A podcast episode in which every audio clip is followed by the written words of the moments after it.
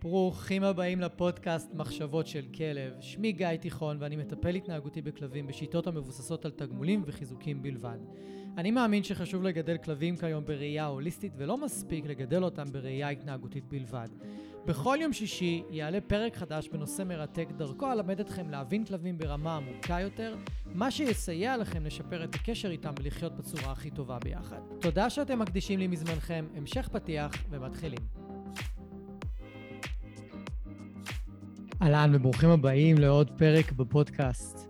היום, בפרק הזה, אני רוצה לדבר איתכם על תקופות חיים שיש, שכלבים עוברים בעצם, מהרגע שהם נולדים, שהם גורים, ועד לרגע שהם, מה לעשות, עוזבים אותנו מה, מהעולם הזה. הסיבה שאני רוצה לדבר על תקופות החיים של כלבים, כי לאורך התקופות האלה, כלבים עוברים שינויים מאוד מאוד משמעותיים, והרבה פעמים אנשים לא מבינים, או הם לא יודעים יותר נכון, שהשינויים שהכלבים שלהם עוברים הם טבעיים, ולאו דווקא זה מעיד על איזה שהם בעיות התנהגות, כפי שאתם תראו שנדבר על תקופת ההתבגרות של גורים שנעה סביב השבעה, שמונה, תשעה חודשים והלאה. והרבה פעמים גם אחרי התקופה הזו, בתקופת הבגרות של הכלבים, שהיא התקופה הכי ארוכה בעצם, גם שם יכולים לקרות שינויים, והכל בהתאם לרמת הרגישות של הכלב, רמת החרדה שיש לו, רמת הריאקטיביות, רמת הקשיים, האתגרים, נורא משתנה. והיום בפרק הזה אני רוצה לעשות לכם סדר, לעשות איזושהי הבהרה כזאת בנוגע לכל התקופות האלה, כדי שזה יהיה לכם מסודר בראש. עכשיו, החלוקה שאני עושה בפרק הזה היא לא החלוקה שאתם תמצאו בכל מקום, מהסיבה הפשוטה ש... מניסיוני, החלוקה הזאת יותר מותאמת למה שקורה כאן בארץ מבחינת כלבי העמותות, הכלבים שאנחנו מאמצים מהעמותה.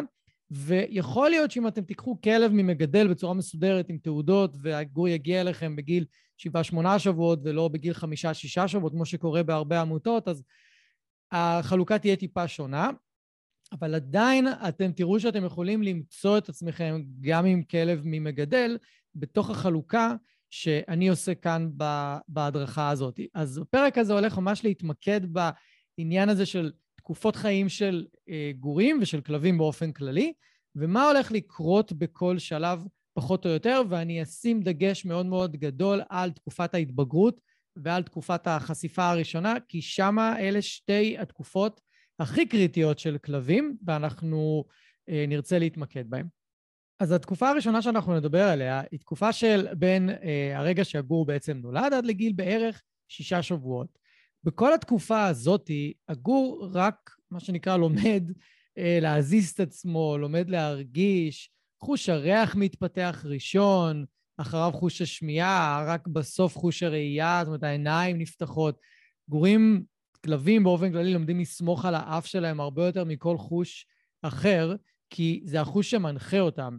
למשל, כשגור נולד, האמא מלקקת את הפטמה שלה ומלקקת אותו, כדי שהוא ידע אה, לאן להגיע בעזרת הריח שלו. זאת אומרת, גורים ברגע שהם נולדים הם יודעים להריח, ואז באמצעות חוש הריח הוא מגיע לפטמה שלה ויודע איך לנהוג. גורים שלא יודעים לעשות את זה, הם לא שורדים. לכן, בגיל הזה, בתקופה הזאת של בערך מגיל אפס עד גיל שישה, שבעה שבועות, זו תקופה מאוד מאוד קריטית. בואו נגיד, ובתקופה הזאת, גורים לא חווים מגע של יד אדם. אף בן אדם לא נוגע בהם, גדלים במדבר, הם גדלים באיזה מקום, הם גדלים מבודדים אפילו, באיזה חצר או כאן הערף, ובתקופה הזאת אף אדם לא נגע בהם, והם לא התרגלו בעצם למגע של אנשים, וזה לא חייב להיות דווקא עם כלבי בר, זה גם יכול להיות עם כל כלב אחר, יש גם פודלים כאלה שגדלים ממטחנות גורים, ואף אחד לא נוגע בהם, אף אחד לא מטפל בהם, ואז הם מגיעים לבית ולמשפחה עם מלא ילדים, ופתאום יש מלא מגע, והגור בכלל לא רגיל לזה. והרבה פעמים אנשים פונים אליי ושואלים, אבל זה פודל, למה הוא נושך כל כך הרבה, ולמה הוא תוקף אותנו כל כך הרבה? כי מאוד יכול להיות שמגיל אפס עד גיל שישה, שבעה שבועות, באיפה שהוא היה, אף אחד לא הרגיל אותו למגע. והרבה אנשים בעניין המגע מניחים שכלבים נולדים אוהבי מגע. זה לא נכון. כלבים צריכים ללמוד להתרגל למגע. זה נכון שיש כלבים שהנטייה הגנטית והטבעית שלהם היא לקבל מגע יותר בקלות לעומת כלבים אחרים, וזה לא תמיד קשור לגזע. אני יכול כן לתת דוגמאות על כלבים באותו גזע אחד מאוד אוהב מגע והשני פחות. דוגמה שיש לי עכשיו, למשל, עם כלבים שאני עובד איתם זה ויסלוט לצורך העניין, ולא בהכרח כלבים נולדים אוהבי מגע, חשוב מאוד לזכור את זה. בטווח הזה של בין אפס עד שבעה שבועות, שישה שבועות, יש חשיבות עצומה להרגלה למגע. ומה שעוד קורה בגילאים האלה, זה שהגורים לומדים את התקשורת הכלבית. ואם אנחנו מפרידים אותם מוקדם מדי מהאימא, או מפרידים אותם מוקדם מדי מהאחים שלהם, או עושים הפרדות, או מוסרים את הגורים בשלב מוקדם מדי, לפני גיל שבעה שבועות לצורך העניין, אז הם לא לומדים שפה כלבית שלמה ומלאה. לפעמים גם יכול להיות שהם היו עם האימא, אבל האימא בעצמה אין לה שפה כלבית מספיק עשירה וטובה, או שהיא הייתה אימא לא מספיק טובה לגורים שלה, ואז אה, הגורים האלה מגיעים לעיר או למשפחה או לזוג או רווקים רווקות והם רוצים ללכת איתם לגינת כלבים או להכיר להם כלבים ולא מבינים למה הגור שלי לא מסתדר עם כלבים, למה הוא כל כך מפחד מכלבים, למה הוא נרתע ומנסה להרחיק אותם או מתחבא מתחת לספסל, כי הרבה פעמים הגורים האלה פשוט לא מבינים שפה כלבית מספיק לעומק והם לא יודעים ולא למדו לנהל אינטראקציות מרובות למשל בשגר של גורים, שיש שם יותר משלושה ארבעה גורים, אז כל גור לומד לנהל מספר אינטראקציות במקביל עם הגור הזה והגורה הזאת והגורה הזאת, ואולי האימא מגיעה, ואולי בן אדם פתאום נכנס לתוך הסיטואציה ונוגע באחד הגורים. כל הדברים האלה בגיל הזה, גורים לומדים שה, שהאינטראקציות האלה, האירועים האלה, הדברים שקורים הם בטוחים והם בסדר, ואם הם לא חווים את זה, אז הם לא לומדים שזה בסדר, הם לא חווים את זה, הם מתייגים את זה כמשהו שעלול להיות מסוכן להם כי הם לא התנסו עם זה. הדוגמה הכי בולטת זה כלבי בר. כלבי בר יכולים להגיע אלינו מאפס חשיפה לאנשים, אפס חשיפה לעיר, אפס חשיפה לרעשים, אולי גם אפס חשיפה לכלבים חוץ מהאח או האחות ששרדו איתם. והם יכולים גם להגיע מלאים בטראומות של בכלל בן אדם הזיק להם, פגע בהם, אסף אותם בתוך שקית, שם אותם בפח זבל כדי שהם ימותו, כי זו המציאות שלהם. אנחנו חייבים כל הזמן לקחת בחשבון עם גורים שאולי הם עברו את הדברים האלה ואנחנו לא יכולים פשוט לצפות מהם אה, לקבל את כל מה שאנחנו אה, רוצים לעשות איתם, ואנחנו חייבים בגלל זה לעשות את הדברים מאוד מאוד בהדרגה. אני אדבר על זה בהמשך בפרק שאני אקדיש אותו ספציפית לחשיפה נכונה והדרגתית עם גורים, ושם אני ארחיב על הנושא הזה בצורה הרבה הרבה הרבה יותר מפורטת. אבל כאן מה שחשוב לדעת שהתקופה הזאת היא תקופה קריטית מאוד, והרבה מאוד מהחיים של הכלב נקבע בשישה... והרבה מאוד דברים בחיים של הכלב נקבעים בשישה, שבעה שבועות האלה, לצערנו ולשמחתנו, כי אם יש לנו את האפשרות, אז אנחנו יכולים לעשות, להשפיע בצורה מאוד מאוד משמעותית. ו, וגם אם אנחנו יודעים שהגור שלנו לא חווה את כל הדברים שהוא אה, אמור לחוות, לחוות, ולא קיבל מיומנויות שיעזרו לו להסתדר בעולם אנושי, שיש הרבה מגע ידיים, יש הרבה רעשים, יש הרבה דברים שיכולים ככה, אה, הוא יכול לפגוש אותם ביום-יום. עדיין מגיעה תקופת הסוציאליזציה שאחרי התקופה הזאת, שבעצם באמצעותה ודרכה ובתוכה אנחנו יכולים לשפר הרבה דברים שהגור אולי לא נחשף אליהם, או שאולי הוא נחשף אליהם בצורה לא טובה, ואנחנו יכולים, מה שנקרא, לשנות את דעתו, לעזור לו להרגיש יותר בנוח עם הדברים האלה. אבל עדיין, יש דברים, וזה מאוד תלוי גם בגנטיקה, בנטייה הגנטית של אותו גור, ובמה הוא ספג מאימא שלו ומהאחים שלו, או אולי מכלבים אחרים שהוא גדל איתם, הוא חי איתם באותה תקופה. יש הרבה דברים שמתקבעים בגיל הזה, ואנחנו לא נוכל לשנות אותם באופן מוחלט. אנחנו נוכל אולי לצמצם, נוכל אולי לעזור, נוכל אולי לשנות במעט, אולי לשנות רגש במידה מסוימת, אבל לפעמים אנחנו לא נוכל לשנות לגמרי, בגלל מה שהגור חווה בגיל הזה. בגיל הזה המוח מאוד מאוד ספוגי, הוא קולט הכל, סופג הכל, והמערכת העצבית במוח של הגור מתעצבת לפי מה שהוא קולט בפעמים הראשונות, אז אם הוא חווה בפעם הראשונה בן אדם שבא ולכד אותו ותפס אותו ושם אותו באוטו, שאין לו מושג מה זה אוטו, ומהאוטו הוא לקח אותו לאיזשהו תא בטון עם עוד כלבים שהוא לא פגש כלבים כמעט בעבר, הוא רק היה עם האח או האחות שלו, ואין לו פתאום לאן ללכת, אין לו לאיפה להתחבא, זה טראומה לגור, ואנחנו לא תמיד חושבים על זה, והרבה פעמים זה נעשה מתוך כוונה טובה של אנשים שרוצים לעזור לגור הזה, או לגורים אחרים שהם משוטטים, אבל הגורים לא חווים את זה כמשהו שעוזר להם. ואם זה נחרט במוח של הגור כטראומה, אם זה נחרט כחוויה ראשונית מבן אדם, אז הוא עלול לקחת את זה איתו לנצח, עד יומו האחרון כאן, ואנחנו רק נוכל, מה שנקרא, לשפר את זה, אנחנו רק נוכל לעזור לו להתמודד יותר טוב, אבל אנחנו לא נוכל אה, ללמד אותו שאנשים הם תמיד בטוחים, כי יש לו בראש כבר את החוויה הראשונית הכל כך טראומטית הזאת, שכל כך מגדירה גם את ההוויה שלו ואת היחס שלו לאנשים אחרים. אז הרבה פעמים בתקופה הזאת בכלל אין לנו, אה, הגור לא יהיה איתנו, אנחנו לא נדע מה עבר עליו, אנחנו לא נדע מה קרה לו.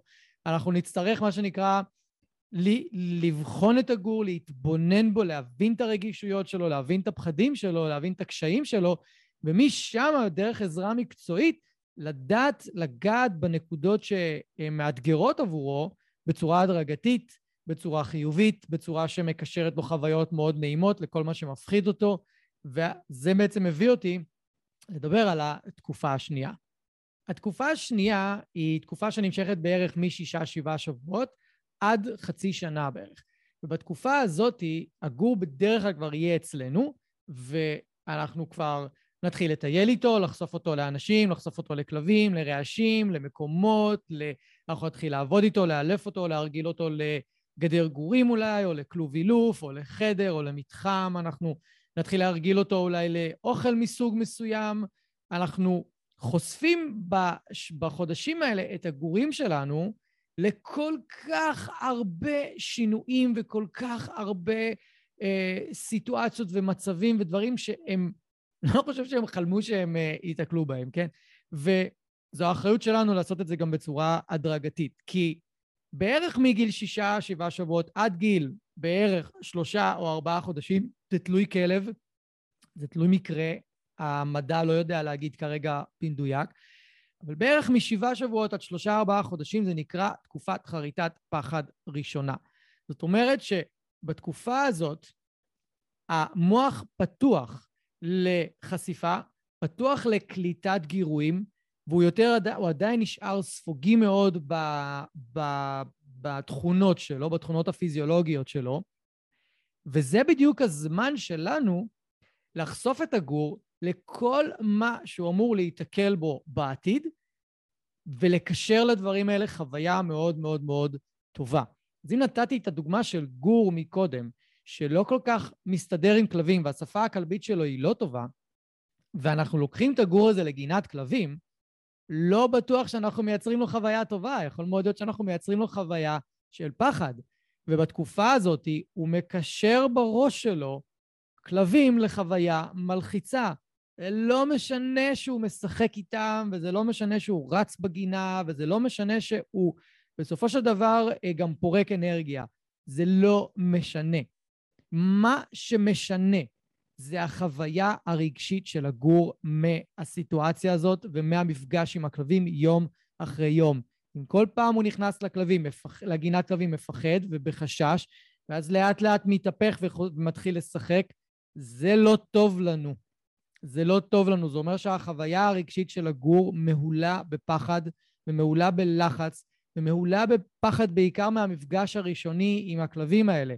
אם הגור שלי מפחד מהמפגש הראשוני עם כלבים, מה הולך לקרות ברחוב כשהוא פוגש אותם על רצועה וזה מפגש מאוד מאוד קצר. אם לוקח לגור שלי עכשיו עשר דקות להתהפך ברגשות שלו ממצב של פחד למצב של, אוקיי, בוא אני אשחק איתך, הוא לא יכול לעבור את התהליך הזה עם כלב שהוא פוגש כרגע ברחוב. אז כלב שהוא פוגש ברחוב, כשאני יודע שיש לו פחד מהמפגש הראשוני, והוא פוגש אותו לאיזה חצי דקה-דקה, הוא נשאר עם החוויה של הפחד, הוא לא עבר את השינוי הרגשי שהוא עובר בגינת כלבים, ולכן הרבה פעמים אנשים אומרים לי, אני לא יודע מה קרה.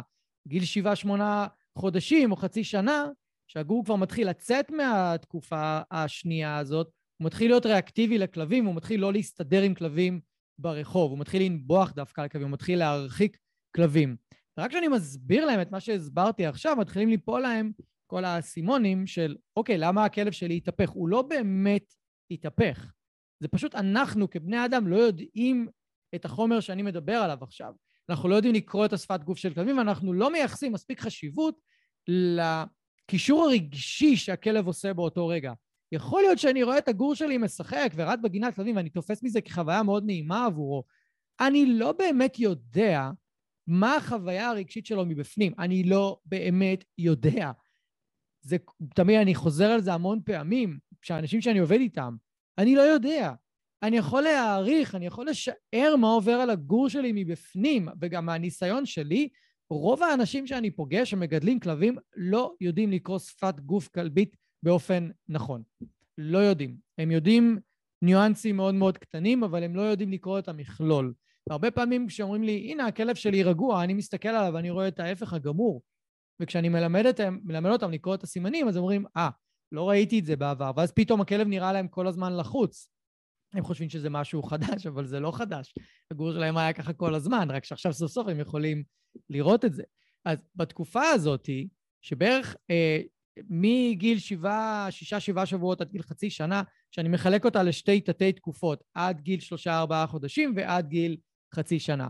כי עד גיל שלושה ארבעה חודשים הגור מאוד סקרן, שוב המוח שלו הוא ספוגי, הוא מאוד רוצה להתנסות, הוא יכול דווקא להיות מאוד אמיץ, הוא גם יכול להיות מאוד פחדן, זה נורא תלוי. אבל חשוב להבין לגבי התקופה הזו של החריטת פחד, שאנחנו חייבים לדאוג לקשר לגור חוויות נעימות נונסטופ לכל דבר שהוא פוגש. לא להניח שהגור חווה חוויה נעימה, כי אני חושב שהוא חווה חוויה נעימה, או שבתפיסה האנושית שלי הוא חווה חוויה נעימה. זה לא נכון להסתכל על זה ככה. נורא חשוב לבחון את הגור ולהתבונן בו ולהבין האם הוא חווה חוויה נעימה דרך קריאת שפת גוף ודרך הבנה של המנעד הרגשי של כלבים. אנחנו דיברתי על זה בפרק של המיתוסים עם נדב אבו, על העניין של, של, אה, של המיתוס, שהרבה אנשים חושבים שלכלבים אין מנעד רגשות כל כך עשיר, או שכלבים לא מרגישים כמו בני אדם. זה לא נכון. כלבים מרגישים מאוד מאוד כמונו, אולי, אולי לא את כל קשת הרגשות, אנחנו לא באמת אה, יודעים להגיד אבל אנחנו כן יודעים שיש מנעד רחב מאוד של רגשות שהם יכולים להרגיש, גם ביניהם גם תסכול, ולפעמים גם קנאה, אנחנו שמים לב לקנאה שמה, ו... אה, והפחד יכול גם לנוע מחשש לחשדנות, ויש גם הססנות, ויש גם אפתיות, ויש גם אדישות ושמחה וחיבה. אנחנו גם יכולים לראות כלבים שאוהבים, אבל אני לא יכול להגיד את זה על כל כלב שאני אה, פוגש, אני רואה אצלו ממש אהבה יוצאת ממנו, זה לא משהו שבהכרח אני יכול להגיד. ו... ואנחנו חייבים לשים לב כל הזמן למנעד הרגשי שהכלב נמצא בו. ואם הכלב שלי נמצא בהמון סיטואציות, קודם כל בפחד, וקודם כל בחשש ובחשדנות, ורק אחרי פרק זמן בתוך הסיטואציה הוא משנה רגש, יש לי בעיה. Okay, אוקיי? יש לגור שלי בעיה עם הסיטואציה, ולי יש בעיה, והולכת להיות לי בעיה בעתיד כנראה, כי אני לא אה, מודע לתהליך הרגשי שהכלב עובר. אוקיי, okay, אם הכלב שלי חייב קודם כל להיות בפחד ובחשש ובחשדנות, ולהישאר בסיטואציה פרק זמן ממושך, ואז הוא משנה את הרגש שלו, לטכניקה הזאת קוראים הצפה. זאת אומרת שאני מציף את הגור שלי במה שמפחיד אותו, משאיר אותו מספיק זמן בסיטואציה עד שהרגש שלו כלפי הסיטואציה משתנה, ומתוך מחשבה שזה ישנה את הרגש שלו גם לפעמים הבאות. זאת אומרת, בפעמים הבאות הוא יפחד פחות. אם בפעמים הבאות הוא מפחד פחות, אז סבבה, זה יעבוד. אבל אם בפעמים הבאות כל פעם יש חשש מסוים, כמו שאמרתי, ורק אז הרגש משתנה, יש לנו בעיה. אני רוצה, בחוויה הרגשית של הגור, אם אני מאמן אותו, אם אני מאלף אותו, אני רוצה שהחוויה הראשונית תהיה טובה ונעימה עבורו, כמו החוויה הסופית. אני לא רוצה שהוא יצטרך לחוות פחד וסטרס כזה גדול בחוויה הראשונית שלו עד שהוא משנה את הרגש. זה לא טוב לי, אוקיי? זה מלמד את הגור שחוויות ראשוניות הן מלחיצות, הן לא נעימות. זה החוויה הרגשית שהוא זוכר בראש שלו. זה מה שיקרה כשהוא יראה כלב בפעם הראשונה, שהוא לא מכיר. כשהוא רואה כלב שהוא לא מכיר בפעם הראשונה, במיוחד ברחוב, אם במוח שלו הוא זוכר, תמיד מלחיץ לי כשאני פוגש כלב ראשון, יהיה לו מאוד לא נעים לפגוש כלבים על רצועה, ואולי אפילו בשלב מסוים הוא ירחיק כלבים כשהוא נמצא על רצועה, כי הוא פשוט לא רוצה את החוויה הלא נעימה הזאת. הוא זוכר איך זה היה. אוקיי? לכן, יש חשיבות מאוד גבוהה לדעת את הדברים האלה.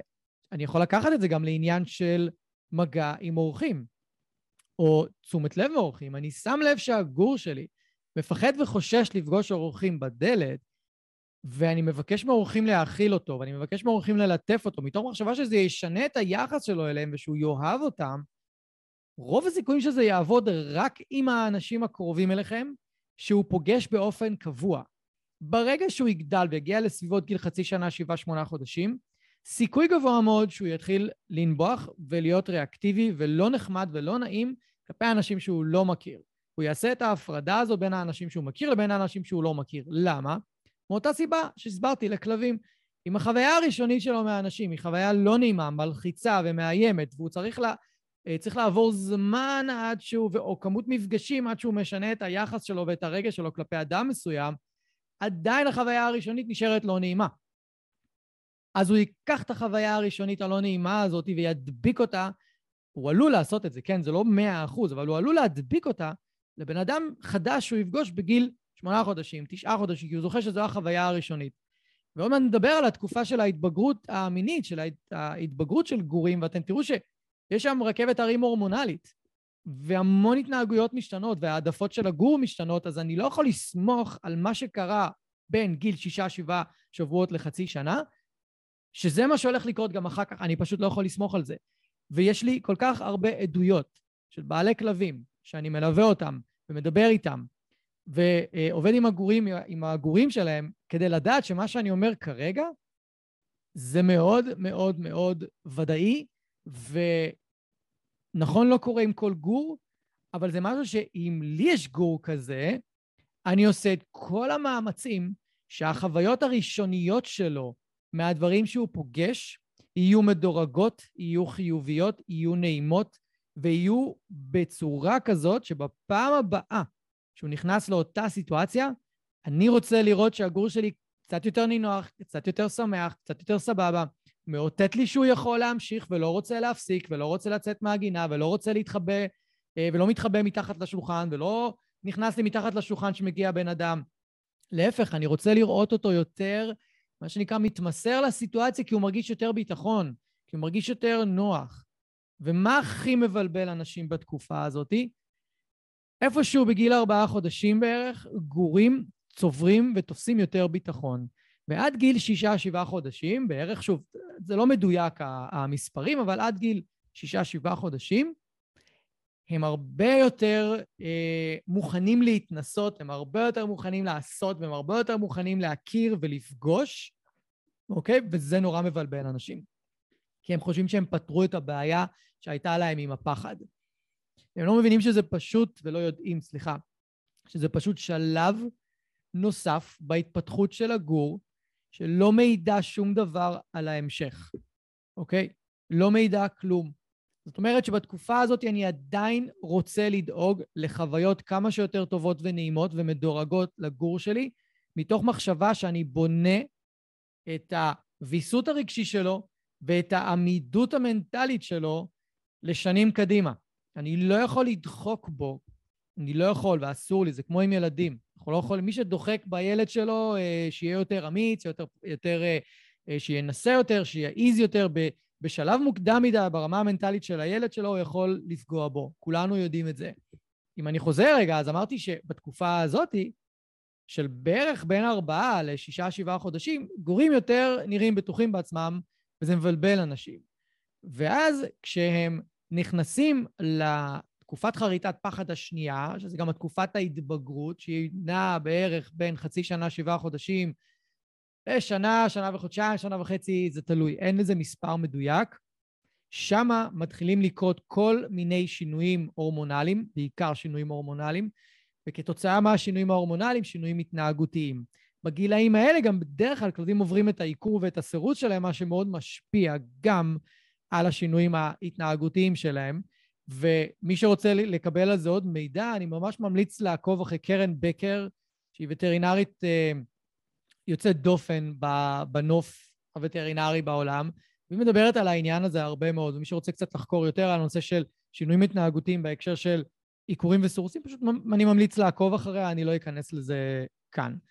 אז בתקופת ההתבגרות השנייה, החריטת פחד השנייה, בתקופת ההתבגרות הזאת, אמרנו שגורים מתחילים לשנות את ההתנהגות שלהם.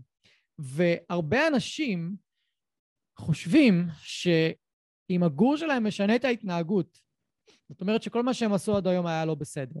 לפעמים זה, זה, זה המצב, לפעמים מה שעשיתם עד היום היה לא מותאם ב-100% לגור שלכם או לכלב שלכם, ועכשיו אתם חווים מה שנקרא את, ה, את ההשלכות. אבל לפעמים אתם יכולים לעשות את הכל נכון, ועדיין יהיו שינויים התנהגותיים, אוקיי? כי בתקופה הזאת, קוראים לה תקופת חריטת פחד שנייה, כי בתקופה הזאת פחדים ישנים יכולים לצוץ מחדש, ולפעמים בעוצמה יותר גבוהה, וזה גורם לאנשים לחשוב שמה שהם עשו בעבר היה לא טוב. אז זה כן יכול להיות שהמצב, שמה שעשו היה פחות טוב, פחות מותאם, ולפעמים, זו, ולפעמים זה לא אומר כלום, לפעמים מה שעשיתם היה בסדר.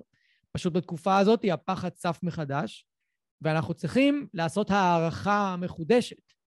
והרבה אנשים פשוט לא עושים את זה. הם לא מקבלים הערכה מחודשת למצב של הכלב שלהם, והרבה פעמים הם מה שנקרא שוברים את הכלים. אז אם הם עבדו בצורה מסוימת, הם משנים לחלוטין את איך שהם עבדו. או אם הם התנהלו בצורה מסוימת, הם משנים לחלוטין את איך שהם התנהלו. ולפעמים זה לא נכון, כי בתקופה הזאת אני רוצה לעשות מינימום שינויים.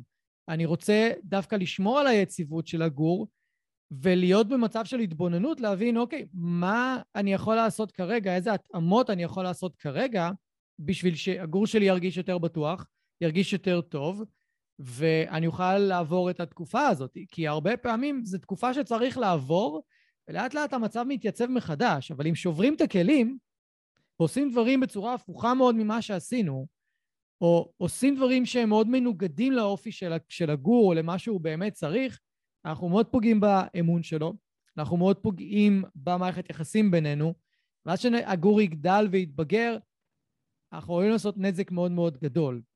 ואני אגיד לכם את האמת, מאוד קשה לפעמים לדעת מה, האם אני עושה נכון, האם אני עושה לא נכון בגיל הזה ובתקופות האלה. אני מודה, לפעמים זה, זה מאתגר מאוד, זה לא איזה מדע מדויק, זה לא שחור ולבן, יש המון המון המון אפור. אז מה שאני מציע לאנשים כדי לדעת האם אנחנו פועלים בצורה נכונה או האם אנחנו לא פועלים בצורה נכונה, זה ללמוד כמה שיותר על שפת גוף כלבית, ללמוד כמה שיותר על טכניקות שינוי רגש בכלבים ועל טכניקות חשיפה הדרגתית. גם אם עשינו חשיפה הדרגתית בעבר, וסוג של פתרנו איזושהי בעיה או איזשהו פחד וחשש שיש לכלב, אני צריך לחזור אחורה למה שעבד לי בעבר. למה לשנות? למה לעשות דברים אחרת? בואו נעשה את מה שעבד לי בעבר. אם עכשיו, בתקופה הזאת, אני אעשה את מה שעבד לי בעבר, והפעם זה לא עובד, אוקיי, בואו נבדוק מה עוד אני יכול לעשות, אבל אני חייב להיות בהתבוננות על מה עוזר לגור שלי, מה עוזר לכלב שלי, ומצד שני אני חייב להיות הרבה הרבה הרבה יותר טוב ובעל הבנה מעמיקה בקריאת שפת גוף, בהבנה של מנעד רגשות, בהבנה של טכניקות לשינוי רגש, ובהבנה של איך אני, אה, מה הדרכים שהכלב שלי אוהב שאני עוזר לו. וזה משהו שהרבה אנשים נופלים בו, לצערי. הם לא לומדים מה עוזר לכלב שלהם ברמה עמוקה, הם יותר מסתמכים על מה שנקרא שטנצים שהם רואים באינטרנט, טיפים. אם הכלב מפחד, אל תלטף אותו, אתם מחזקים את הפחד. בולשיט, אתם לא מחזקים פחד. אי אפשר לחזק פחד. פחד זה רגש, זה לא התנהגות. אני יכול רק לחזק התנהגות, לא פחד, אוקיי? הפחד יכול להתגבר אם אני אתנהל לא נכון, אבל עד היום כל מחקר שעשו על מגע, גילו שהוא או לא נעים, או שהוא מנחם או נעים. אוקיי, אז אם הכלב שלי אוהב מגע כשהוא מפחד, למה שאני לא אלטף אותו? ואם בסופו של דבר זה גורם לו לבוא אליי כשהוא מפחד, מה רע בזה? עדיף שיבוא אליי מאשר שילך ויעשה אה, משהו אחר. אבל טיפים אחרים יכולים להיות זה אם הכלב מפחד, תתעלם, תן לו להתמודד.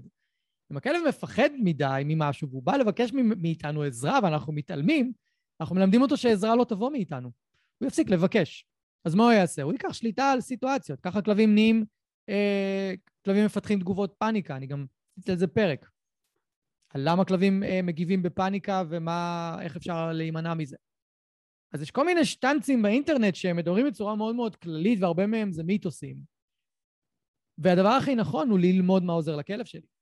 ואם אתם צריכים עזרה בללמוד אה, מה עוזר לכלב שלכם, אתם יכולים לפנות אליי או למטפל התנהגותי, שאני כמובן אמליץ על מטפל בגישת הפורסרי, שיבוא באמת וילמד אתכם את כל הדברים האלה, ולא מיד יחפש איך אפשר לתקן, איך אפשר להעניש, איך אפשר ישר לכבות התנהגויות, אלא יבוא ויכניס אתכם לעומק של הצורת חשיבה של הכלב שלכם, כדי שאתם תדעו בדיוק איך לעזור. אז הדבר הכי חשוב לזכור לגבי התקופה הזאת, היא שהיא כמו רכבת הרים.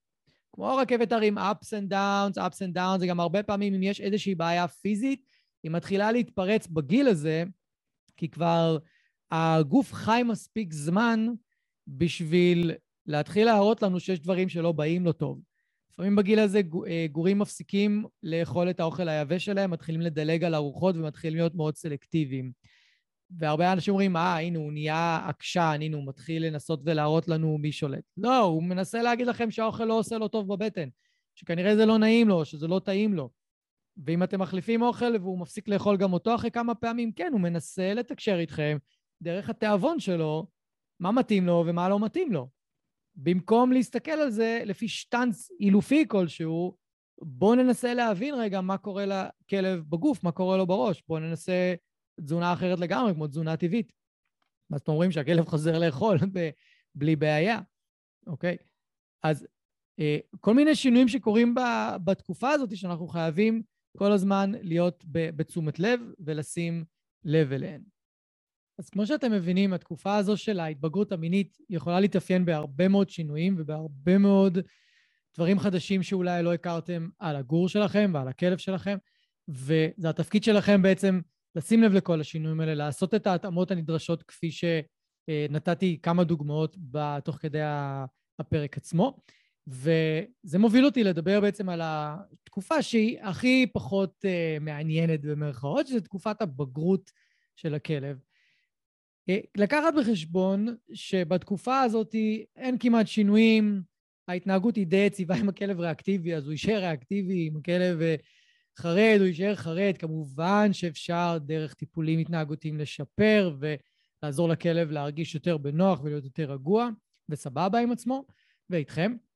אבל בסופו של דבר, יש איזשהו בסיס לכלב, איזושהי התנהגות בסיסית לכלב שכנראה לא תשתנה באופן מהותי, אלא היא תשתפר, או אולי תהיה רגרסיה בגלל כל מיני אירועים, או בגלל כל מיני דברים שהכלב אה, חווה, אבל ברמת העיקרון אנחנו נתחיל לקבל איזושהי, איזושהי יציבות. עכשיו, בואו ניקח בחשבון רגע גזעים אה, ענקיים, כמו מרמנו, אסיאתי, קווקזי, אה, מסטיפים, כל אלה, התקופת בשלות שלהם יכולה להגיע סביב גיל שנתיים-שלוש אפילו. זאת אומרת שתקופת הבגרות שלהם היא קצת יותר קצרה והיא נמשכת בערך משנתיים-שלוש עד גיל יותר מבוגר. זה יכול להיות עד גיל שמונה, תשע, עשר, תלוי מה הגודל של הכלב, תלוי בגנטיקה שלו, תלוי מה הוא אכל כל חייו, תלוי באיזה שהם בעיות רפואיות או פיזיות שהוא סבל מהן לאורך חייו, נורא תלוי בגורמים האלה גם. כלבים uh, עד איזה 20-25 קילו בכיף uh, יכולים לחיות עד uh, אה, 15 שנה בערך, כלבים יותר קטנים מהם יכולים גם לחיות יותר. אז תקופת הבגרות היא, היא משתנה מגזע לגזע, אבל היא ארוכה, היא יכולה להיות ארוכה מאוד, החל מסדר גודל של 5-7 שנים, גם ל-10, כמעט 10 שנה, 12 שנה, אוקיי?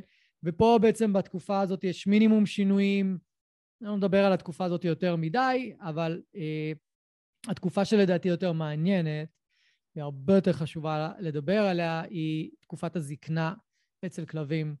כי בתקופה הזאת כלבים חווים כל כך כל כך הרבה שינויים פיזיולוגיים ופיזיים. לפעמים הם לא שומעים באותה, באותה איכות ולא רואים מספיק טוב. הם עדיין מריחים מצוין בדרך כלל, אולי הם כבר לא הולכים כמו שהם הלכו פעם. אה, אני יודע, בקיץ, כלבים זקנים ומבוגרים, קשה להם מאוד עם החום. הם לא אוהבים להיות בחום וקשה להם יותר עם הקור. אם המפרקים כואבים, אז בחורף כואב להם יותר, והם תמיד יחפשו לעשות כל מיני אמבטיות שמש למיניהן. אז התקופה הזאת היא מתאפיינת בהוצאות רפואיות גם מאוד מאוד גדולות, כי סביר להניח שתבלו יותר אצל הווטרינר, ותצטרכו לטפל בכל מיני אה, נושאים אה, רפואיים ופיזיים שעולים. וזו תקופה כזו שאנחנו צריכים כמה שיותר לאפשר לכלבים שלנו את, ה, את הרוגע ואת המנוחה ואת השקט ואת היציבות. אנחנו באמת לא רוצים לאתגר אותם יותר מדי. פה אצלי בבית כרגע יש שלוש חיות uh, גריאטריות, כן, פפו קרוב ל-12, נוגה בת 16, רוני בת 15, טפו טפו טפו, הם במצב רפואי יחסית טוב ויציב, למרות שיש לפפו איזושהי מחלה הורמונלית, עדיין יחסית המצב הוא יציב, התיאבון הוא טוב, הם תמיד רוצים לצאת לטייל, הם תמיד אה, אה, נראים חיוניים, אבל אני כל הזמן במעקב, ואני מודה, ההוצאות הרפואיות שלי בשנה, שנתיים האחרונות עלו בצורה דרמטית מאוד. זה חלק מלגדל כלב זקן, מה לעשות, זה חלק מתהליך הזקנה. אז ב, בתקופה הזאת, במידה והכלב מאבד את אחד החושים שלו, שאחד החושים לא כמו שהיה, שוב, זה מצריך מאיתנו לעשות התאמות. רוני למשל לא שומעת טוב, אני לא יכול לשחרר אותה כמעט בשום מקום, כי היא לא שומעת שאני קורא לה, וזה בעיה. ואני לא יכול לבנות על זה שאני אשחרר אותה והיא תמצא אותי והיא תחזור אליי, אז גם אני עושה פה התאמות שאני מטייל באזורים שהיא מכירה מאוד, ואם חס וחלילה הולכת לאיבוד היא יודעת לאן ללכת, למשל השדה מאחורי הבית של ההורים שלי. כבר הלכה לי לאיבוד שם פעם אחת וחזרה לאוטו.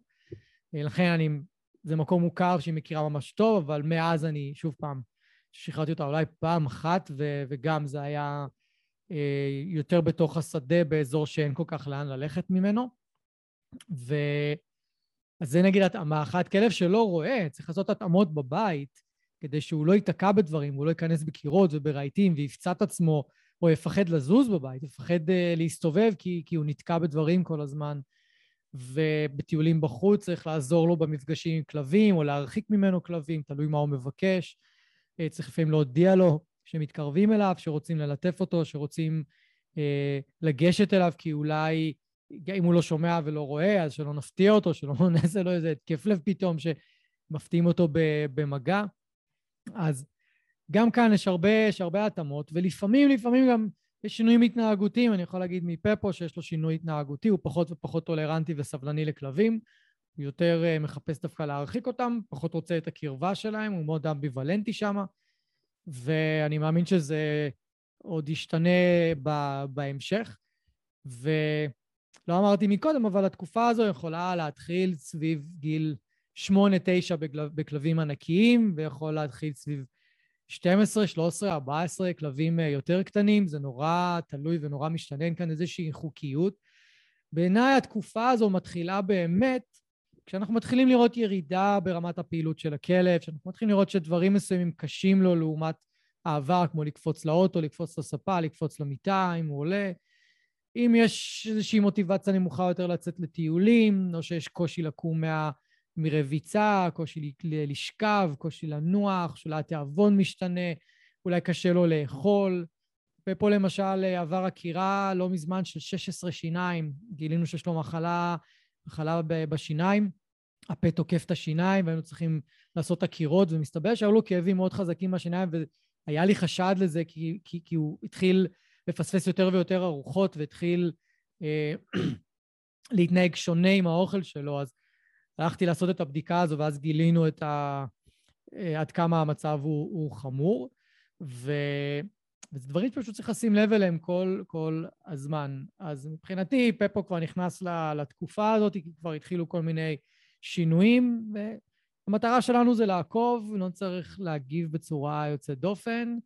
מה שכן מאוד מומלץ, המון וטרינרים ממליצים, לצערי לא דוחפים את זה מספיק, זה לעשות ביקורות ובדיקות שנתיות, אם זה בדיקות דם, בדיקות גופניות, בדיקות דם אחת לשנה, שנתיים, עם כלבים מבוגרים, הן מאוד מאוד מאוד חשובות, כי אתם יכולים לחשוף כל מיני בעיות רפואיות הרבה הרבה הרבה לפני שהן מתפרצות ונהיות חמורות, וזה יכול רק להועיל לכם, להועיל לכלבים שלכם, וגם לחסוך הרבה מאוד כסף בעתיד, אם אתם מטפלים בבעיה שהיא יותר, אה, אה, שהיא עוד לא התפרצה, סביר להניח שיכול לחסוך לכם את העלות וגם לחסוך הרבה עוגמת נפש.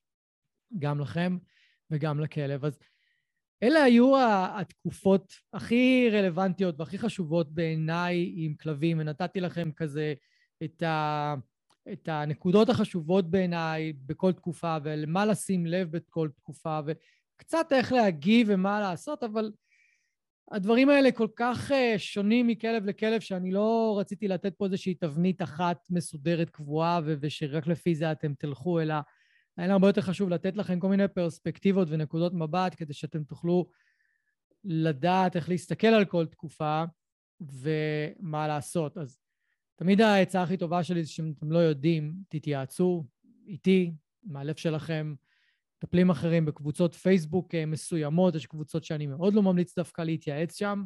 אתם תקבלו מידע מאוד שגוי, מיושן, מבוסס מיתוסים, שרק יעשה יותר נזק. אם יש מקום שצריך להיזהר ממנו לקבל מידע היום, זה רשתות חברתיות. זה המצב, אה, אז עדיף ככה להתייעץ עם איש מקצוע בצורה הרבה יותר מסודרת, ולהכין איזושהי תוכנית פעולה או איזושהי תוכנית טיפול, כדי שאתם תוכלו לתת את המיטב לכלב שלכם. זה היה הפרק היום. מקווה שנהניתם מהפרק. פעם ראשונה שאני עושה את, ה, את השיעורים הפרטיים, את הסולואים האלה בווידאו. לא הכי איכותי, אני מבטיח שהוא ישתפר בעתיד. אנחנו נתראה בפרקים הבאים, מקווה שנהניתם. יאללה, ביי. אני רוצה רגע לדבר על משהו שחשוב לי. כידוע לכם, אני מטפל התנהגותי בכלבים, וההתמחות שלי היום היא תהליכי ליווי למי שמגדל גורים, במיוחד עם דגש על גורים כנענים וגורים רגישים. יש לי תהליכי ליווי מאוד גדולים ומאוד איכותיים לכל מי שמגדל גור, ואני מתמחה בטיפול בבעיות ריאקטיביות ותוקפנות אצל כלבים בוגרים. אני אשמח מאוד לעזור לכם, ואם אתם רוצים לעבוד יחד איתי, או עם אחד המאלפים המומלצים שלי, פשוט תרדו לתיבת הטקסט בכל מקום שאתם מקשיבים לפודקאסט, ויש לכם שם כישורים ודרכי קשר כדי להגיע אליי. אני והצוות שלי נדאג לכם באופן אישי, ואם אני לא אוכל לעזור, אנחנו נחבר אתכם לאחד המאלפים או המאלפות המומלצים מטעמנו, ואנחנו נשמח מאוד לעזור לכם. אני רוצה להגיד לכם שוב, תודה רבה שהאזנתם. אם אהבתם ואם נהניתם, אז שתפו חברים, שתפו מכרים, בעלי כלבים, תעזרו לי להפיץ את הפודקאסט הזה, אני מאוד מאוד אשמח. ותעשו פולו, כדי שהאפליקציה האהובה שלכם תודיע לכם. יום שישי היום, יש עוד פרק בפודקאסט מחשבות של כלב, ואני אפתיע אתכם עם נושא חדש ופרק חדש. אז אני מקווה שנהניתם היום, היה לי מאוד כיף לארח אתכם. אנחנו נתראה עוד שבוע, תהיו טובים לכלבים שלכם, תהיו טובים לעצמכם, ושיהיה לכם אחלה של סוף שבוע.